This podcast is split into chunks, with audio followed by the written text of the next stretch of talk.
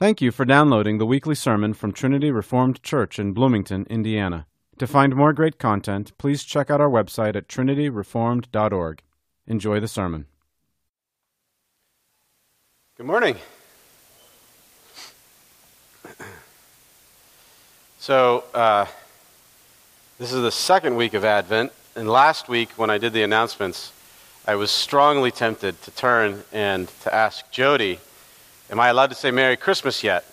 And that would have put him in quite a bind, you know. What is he supposed to say? He can't say no. Um, anyway, Merry Christmas. I was very excited last week at the beginning of the Christmas season. So, well, good morning to you. I am uh, happy to be preaching today.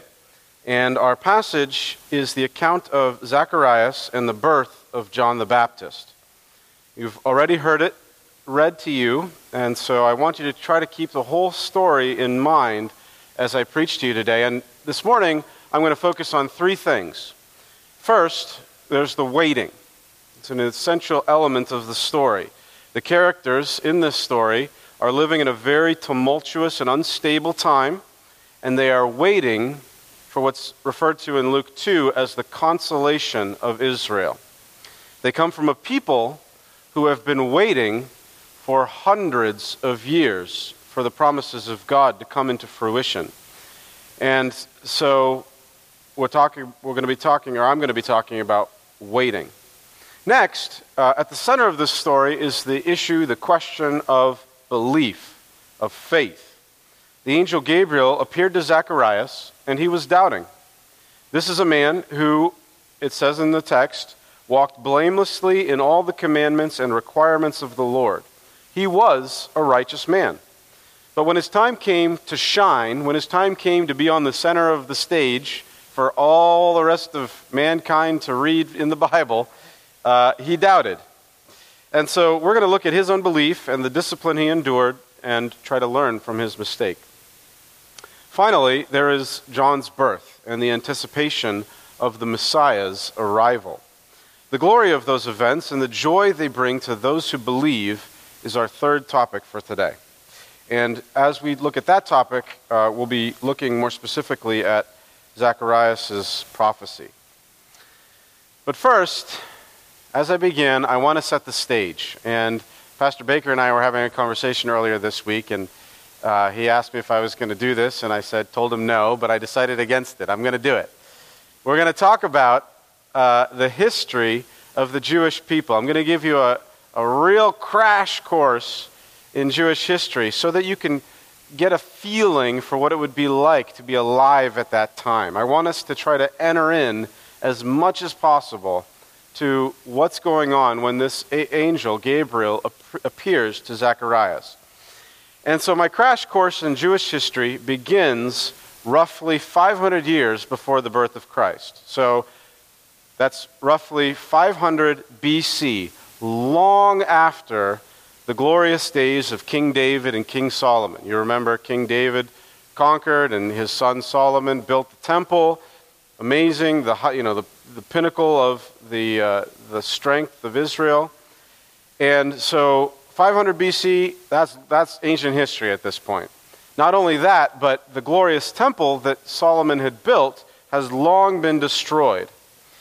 By 500 BC, the people of Israel had just returned to their homeland after having lived for many years as slaves in a foreign country, in Babylon. So, this is right after the period of time referred to as the Babylonian captivity.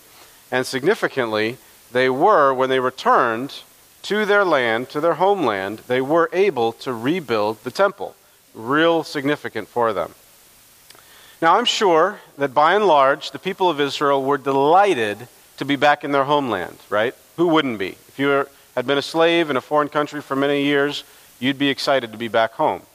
But of course, the nation now, 500 BC, was nothing like it had been under King David and King Solomon, right? It was, on the world stage, a has been. It was of no importance. They were a provincial backwater. The nations that actually mattered in 500 BC probably didn't think about Judah at all. So now, let's skip forward uh, a few hundred years. Like I said, it's going to be a crash course.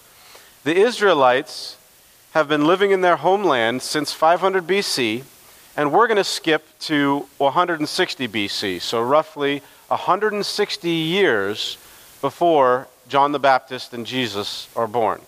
Now, what happened in our country 160 years ago? Civil War, right?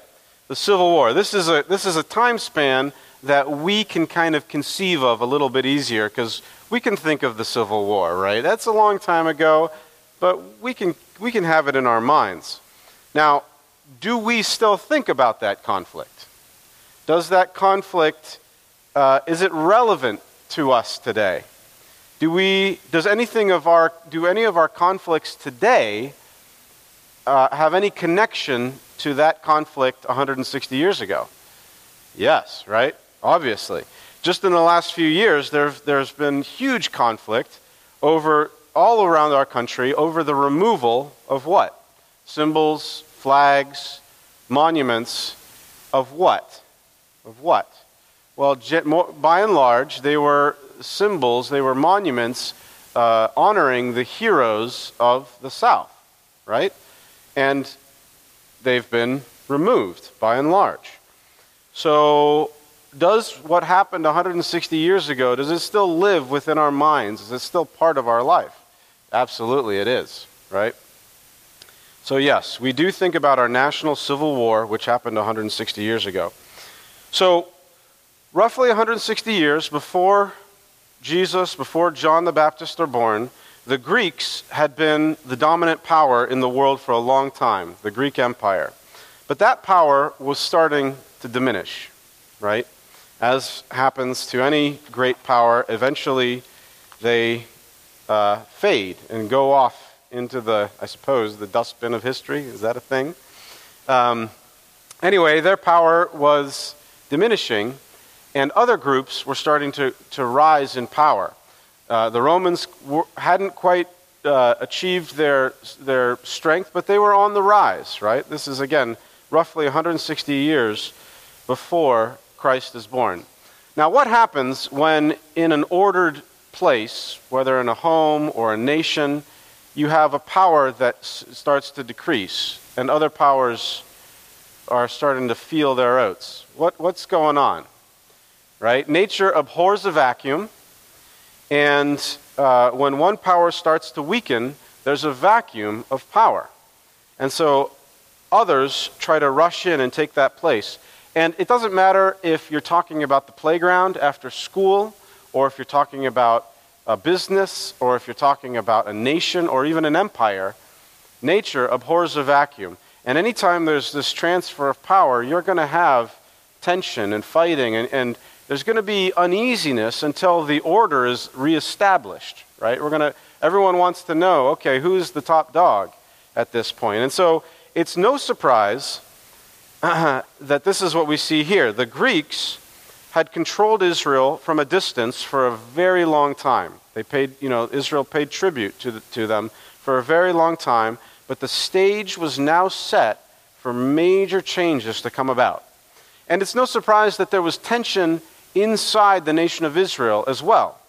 They had been under the influence and control of the Greeks for a long time, and uh, an important segment of the Jewish population wanted to adopt Greek customs. This is where you start to see the development of these the different uh, groups, um, sects within the Israel, uh, the nation of Israel, known as the Sadducees and the Pharisees. Right.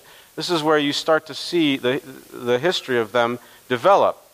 And the Sadducees actually were the ones that loved Greek culture and wanted to adopt many of the Greek customs that were absolutely abhorrent to the Pharisees. The Pharisees wanted to keep uh, sticking to the old ways, to the, to the old dietary laws, to the laws about circumcision, to the laws about animal sacrifice.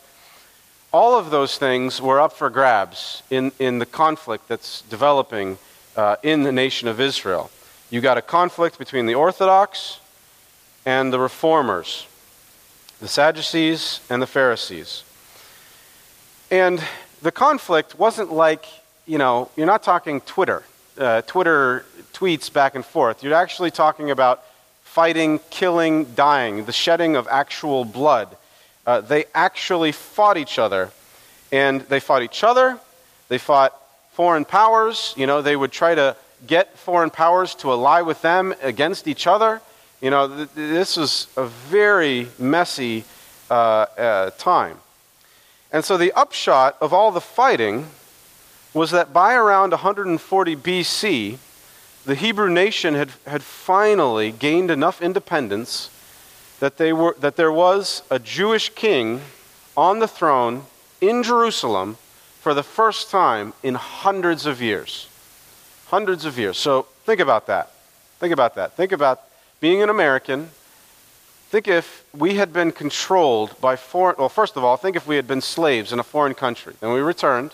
And then ever since then, we've been controlled by a foreign country for, for years and years. And finally, we have an American leading us, and we're not paying tribute to anybody. We don't have to do anything that they tell us. We are just our own nation. Think about that. This is the situation roughly 140 years before the birth of John the Baptist. Now, what have things in our nation been like in the last 140 years? We haven't had a civil war. That's good, right? But that we've had, you know, tension. We've had riots. We've had wars. Most of them have been foreign. I suppose Pearl Harbor was about the closest thing. I mean, that was on our, our, within our borders, but aside from that, no matter what you say about our 140 years that we've experienced as Americans, is nothing. It was smooth sailing compared to the 140 years leading up to the birth of Christ. Our experience as Americans bears no resemblance to the Jewish experience leading up to the birth of John the Baptist. In those 140 years, there was bloody fighting constantly. Different factions trying all kinds of shenanigans, each transition of power leading to many people being killed. The tensions between the, the Orthodox, uh, the Pharisees, and the Sadducees was intense. Things got so intense that a hundred years, roughly a hundred years before the birth of John, one of the kings of Israel, who was sympathetic to the Sadducees, had hundreds of Pharisees crucified in revenge for a fight that they had had. Now, think about that. What would it be like? What would relations be like between the North and the South in our country if Abraham Lincoln had decided to crucify all the leaders of the South? We would remember that, right? we would think about that. Okay, so what is uh, my point in going through all this history. It's not in the text, so why would I do it? First, my point is actually to stiffen your resolve. You have not begun to wait. Right? We have a lot to learn from the example of the saints who have waited before us. God, God's people have been waiting since Adam and Eve left the garden. This is not a bug, this is a feature. God's people wait patiently, alertly for Him. The mark of a Christian is someone who is waiting for the Lord to work. Just like the people of God in ancient times, we wait on God. Now, waiting is not easy, right? Kids, is waiting for Christmas easy? No, right? It's not.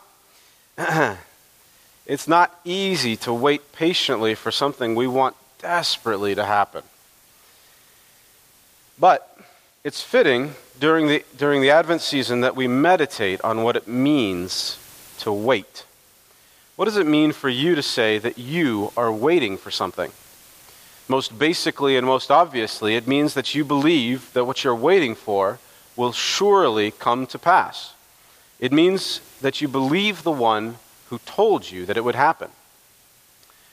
And so, my question to you this morning is Are you waiting on the Lord? Are you waiting patiently? And what are you waiting for? Are you waiting for a son? Are you waiting for a wife? Are you waiting for a job? You know, God's people in this nation for many years have been waiting for the end of abortion in our nation. We work and we wait. This is what Christians do. We wait on the Lord. My second point in bringing up all of the history and going through all that history is to highlight the huge difference between what we think is important and what God thinks is important. Our story today in uh, Luke chapter 1 picks up with these words In the days of Herod, the king of Judea. Now, Herod was no Jewish king. He was placed in that position by the Romans roughly 40 years before the birth of John the Baptist. So, as our story begins, God's chosen people were once again controlled by a foreign power. Ama- amazing. After a brief stint of independence that only lasted about 100 years, they were once again under someone else's thumb. But aside from pointing out that Herod was the king at the time, nothing of all the history I've recounted is here. I don't think that's the case because, uh, you know, I, I, don't think that God left it all out because he, it's unimportant. I don't think that's true. I, I, I believe that in spite of all the wickedness and death and suffering, all human history testifies ultimately to the glory and power and goodness of God. It's a story that will ultimately uh, bring glory to God. So, why does God leave it all out of His Word here in our passage today? Why does He leave it all out when the most important events of human history are about to take place? I believe he does it because he wants to draw our attention to what's actually important. How will a people be prepared for the Lord? How will a people be prepared for the coming of the Lord? Not when they have enough nuclear bombs, not when we have enough Teslas or iPhones, not when Starbucks decides to print Merry Christmas on their coffee cups. It's silly, right? We're so worried about so many things, but we're not worried about what we need to be worried about. A people will be prepared for the Lord when they know their need for the grace of God and they know that God is gracious. These two faithful souls, Zacharias and Anna, wanted a baby. She was barren and she desperately wanted a child. And so the angel appears to Zacharias and announces to him that he and his wife are going to have a baby boy. The boy's name will be God is gracious. John, God is gracious. The angel's message is not just about Zacharias and Anna and their little family unit. This son is going to be special. He will be great in the sight of the Lord. He will be filled with the Holy Spirit. He doesn't exist just to make his mother happy. Gabriel tells Zacharias he will turn many of the sons of Israel back to the Lord their God. This is what's important. All that other stuff about China and India, the Supreme Court, Democrats, Republicans, Starbucks coffee cups, all of it is insignificant to a people prepared for the Lord. And God has made us ambassadors of this message. We have the message of reconciliation with God through Jesus Christ. Why are we worried about these other things? Why are we worried about them when we have that message within us, when we are to be made ministers of reconciliation? If Christians are people who are waiting in readiness, then we are also a people of faith. Faith, just like patient waiting, is also a mark of a Christian. If we are waiting on the Lord, then we trust that what He has said is true and will come to pass. But how does Zacharias respond to the angel Gabriel? He hears what the angel says, but then he responds with, How will I know this for certain? For I am an old man and my wife is advanced in years. Now, there are numerous interactions like this in Scripture where you have a conversation between a man or a woman and either God or one of God's messengers. Think of uh, Abraham and his visitors. Think of uh, Moses and the burning bush. Of course, just a few verses after this exchange between Zacharias and Gabriel, we read about Mary's conversation with Gabriel, the very same angel. And it's interesting to note that Zacharias is punished for his question, is disciplined for it, but Mary is not. And why is that? Does that ever seem strange to you? Ever thought about that? Well, and you know, there, there are various scenarios like this in Scripture where it seems it can be confusing because they seem similar, and yet God's response can be very different depending on the, the setting, depending on the context. And um, the important thing to remember, to keep in mind, is that in all these situations, God is the one who sees the heart. So you have to start there. But at the bottom of all these interactions, there is this question Does this person trust God or not? Jesus repeatedly condemned his people during his earthly ministry for being an evil, unbelieving generation. And that, despite his righteousness, despite the fact that he is attested to as a, as a man who walked with the Lord, despite all that, that is what Zacharias was at fault for here. He was unbelieving, and he demanded some kind of a sign to prove that he could trust what Gabriel was telling him. Now, as a punishment for his unbelief, Zacharias is uh, struck dumb. And it appears uh, later in the text that he's also deaf. So it's kind of ironic because the, the angel tells him, I'm not going to give you a sign, but then he can't talk or hear. Uh, which kind of is a sign. Uh, and the sign, but the sign was that he wouldn't be able to tell anyone what he had heard. Isn't that weird? Isn't that kind of ironic? If we actually work to put ourselves into Zacharias' shoes, we, I think, will acknowledge, will admit that we're sympathetic, right? Do you struggle? Do you find it easy to trust God? Are the promises of God for you? Can you trust the Word of God? Now, there are many things that assail us on this point, that attack us when we think about what it means for us, for me, for you to trust God. There's plenty of other religions in the world that claim to speak for God or claim to be the source of truth, right? That could be confusing. There's lots of other ideologies out there that claim to have the moral high ground, to have moral authority. I was uh, downtown a few weeks ago, and I ended up in a conversation with a young woman who was there with a group of other people trying to convince everyone uh, to stop eating, killing, and eating animals right? She was a vegan and she was trying to convince everyone of the wickedness of, of eating animals. And it was just amazing to me in the conversation, she took the moral high ground and made me kind of feel like, wow, you know, she's like, why are you so cruel eating animals? Um, she's claiming the moral high ground and telling me that I'm wicked. You know, that's a confusing thing. There are those who will mock you for believing that there is a God or that heaven is an actual place. We are mocked for waiting on the Lord when many men of ambition and strength and vigor say, It's time for us to seize our destiny and to build a brave new world now.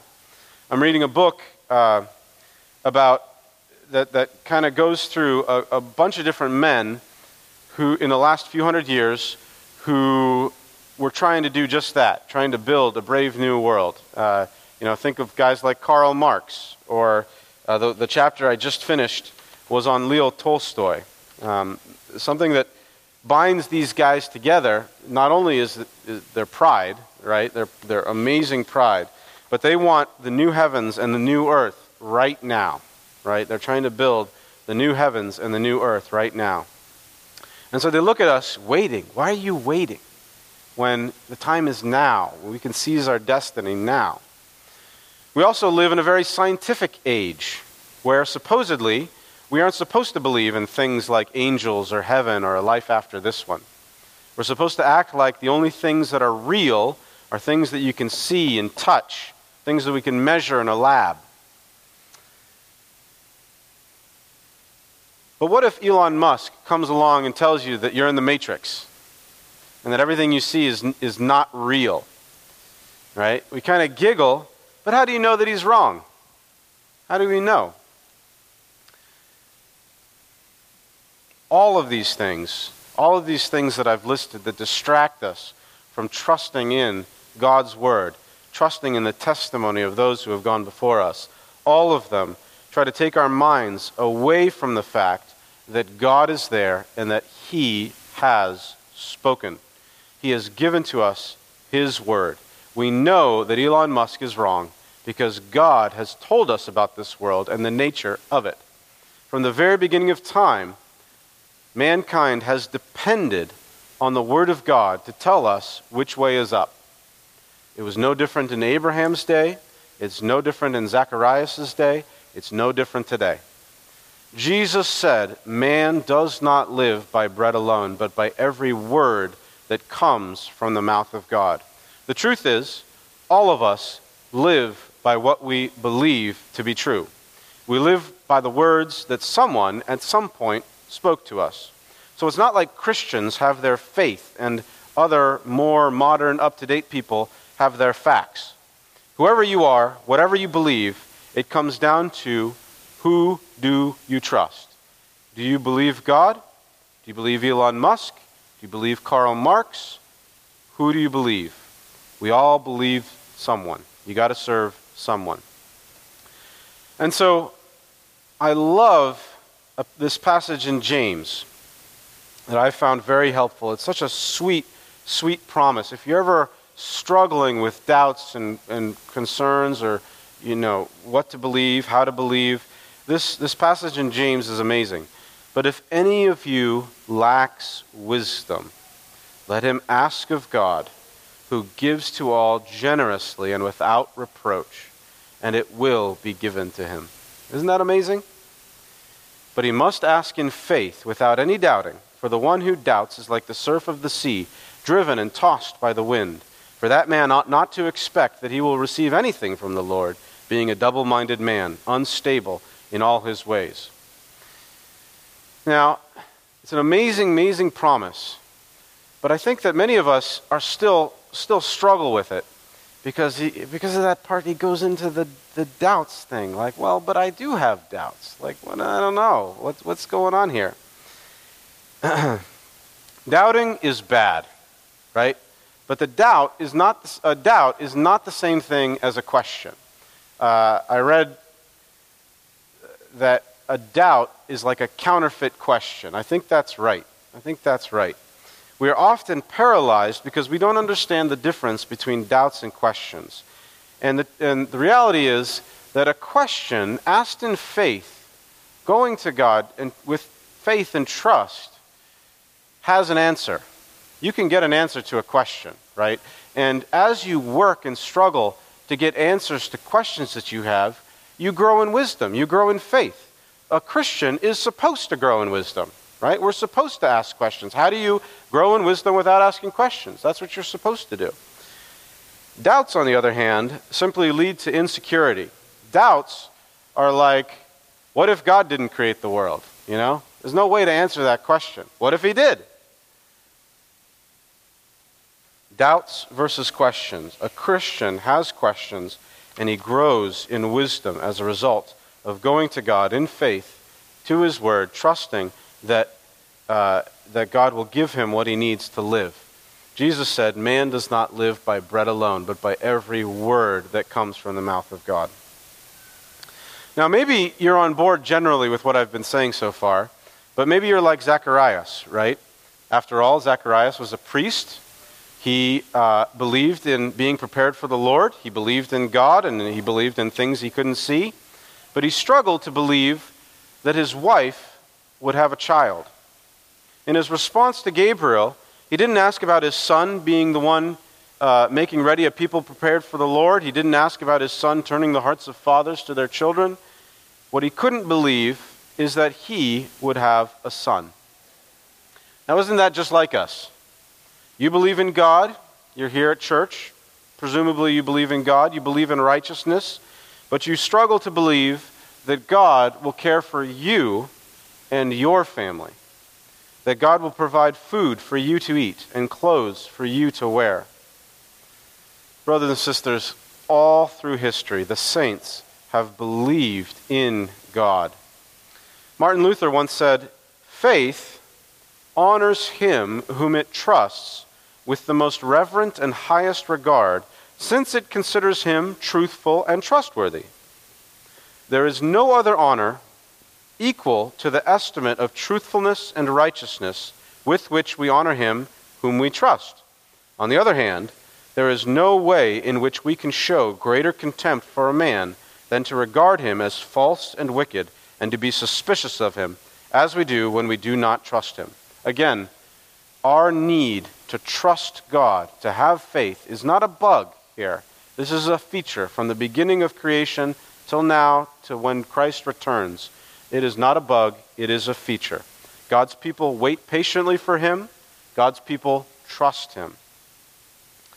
Now, Zacharias didn't believe, and he was disciplined for his unbelief. But when his son was born, he wrote the boy's name on a tablet, John, which means God is gracious. And his mouth was opened and he could speak again. Imagine the joy of that father at that moment. He had spent nearly a year deaf and dumb. He was a priest, but he was unable to communicate. What do you do when you're put on the shelf for a while? When you have nothing to contribute? When you feel like your life is on hold? What do you do? I think it's clear from our text this morning that John, or rather Zacharias, meditated on the grace of God and the meaning of Gabriel's words. How do I know? Because of the prophecy uh, in verses 67 through 79. I'm not going to read the whole thing again, but just some highlights. Blessed be the Lord God of Israel, for he has visited us and accomplished redemption for his people, past tense, and has raised up a horn of salvation for us in the house of David, his servant. This is what came out of Zacharias after meditating for a year on the grace of God. And you, child, will be called the prophet of the Most High, for you will go on before the Lord to prepare his ways, to give to his people the knowledge of salvation by the forgiveness of their sins, because of the tender mercy of our God, with which the sunrise from on high will visit us, to shine upon those who sit in darkness and the shadow of death, to guide our feet into the way of peace. It took nine months of silence, but Zacharias figured it out. He finally understood. From time to time, from time to time in this pulpit, you'll hear our pastors put down preaching that's just grace, grace, grace, right? You've heard this from time to time, but I don't want you to be confused on this point, okay? When we do that, when the pastors put down grace, grace, grace and the grace mantra stuff, we're talking about cheap grace. Grace that doesn't cost anything. Grace that avoids any mention of sin or death or hell or judgment. It's preaching about grace that is pointless because it's entirely unneeded. Why would a rich man need a loan? Why would a wise man need advice? Why would a good man face execution? Right? If you don't need something, it's pointless to talk about it. But if you know that you're poor and stupid and guilty, then you know the truth that the grace of God changes everything. It's this grace that Zacharias prophesies about that we are accepted by God, that we are forgiven. In the hurly burly of that time period, with empires falling and new empires coming up, with conflict in the nation of Israel between the different sects going on, Zacharias doesn't mention any of that. None of it. He doesn't mention any of it. John the Baptist was going to be raised up to give his people the knowledge of salvation by the forgiveness of their sins because of the tender mercy of God. God's grace changes everything. Armed with the forgiveness of God, how can our enemies harm us? And even if we are killed, we go to our graves with joy because God has accepted our works. But this precious promise is only true for those who trust in God's words. This precious promise is only good for those who wait patiently for Him. Do you trust Him? How are you waiting for Him? But be sure of this that if the head of the house had known at what hour the thief was coming, he would not have allowed his house to be broken into. You too, be ready, for the Son of Man is coming at an hour that you do not expect. Jesus tells a parable of how we are to wait. And we're not supposed to wait like you wait at the BMV, right? Sort of twiddling your thumbs, dozing or being upset or angry. We are waiting for our master to return. We are, we are putting our, our house in order so that when our master comes, he will say, Well done, good and faithful servant. Are you ready for him? Someone once said, Life is what happens when you're busy making other plans. What he should have said is that life is what happens when you're waiting for Christ to return. So I want to read in closing today a section from James chapter 5 and I want you to listen carefully to it. Therefore, be patient, brethren, until the coming of the Lord. The farmer waits for the precious produce of the soil, being patient about it, until it gets the early and the late rains. You too be patient. Strengthen your hearts, for the coming of the Lord is near. Do not complain, brethren, against one another so that you yourselves may not be judged. Behold, the judge is standing right at the door. As an example, brethren, of suffering and patience, take the prophets who spoke in the name of the Lord. We count those blessed who endured. You have heard of the endurance of Job and have seen the outcome of the Lord's dealings, that the Lord is full of compassion and merciful. Have you seen the outcome of the Lord's dealings, do you know that He is full of compassion and is merciful? I hope so. Let's pray. Father in heaven, we thank you for this glorious gospel. We thank you that you have made us ministers of reconciliation. And I pray that we would, through our joy overflowing, that we would share this message of reconciliation with everyone we have a chance to. Father, I pray that you would fill our hearts with joy and gladness at this time. And we ask all this in Jesus' name. Amen.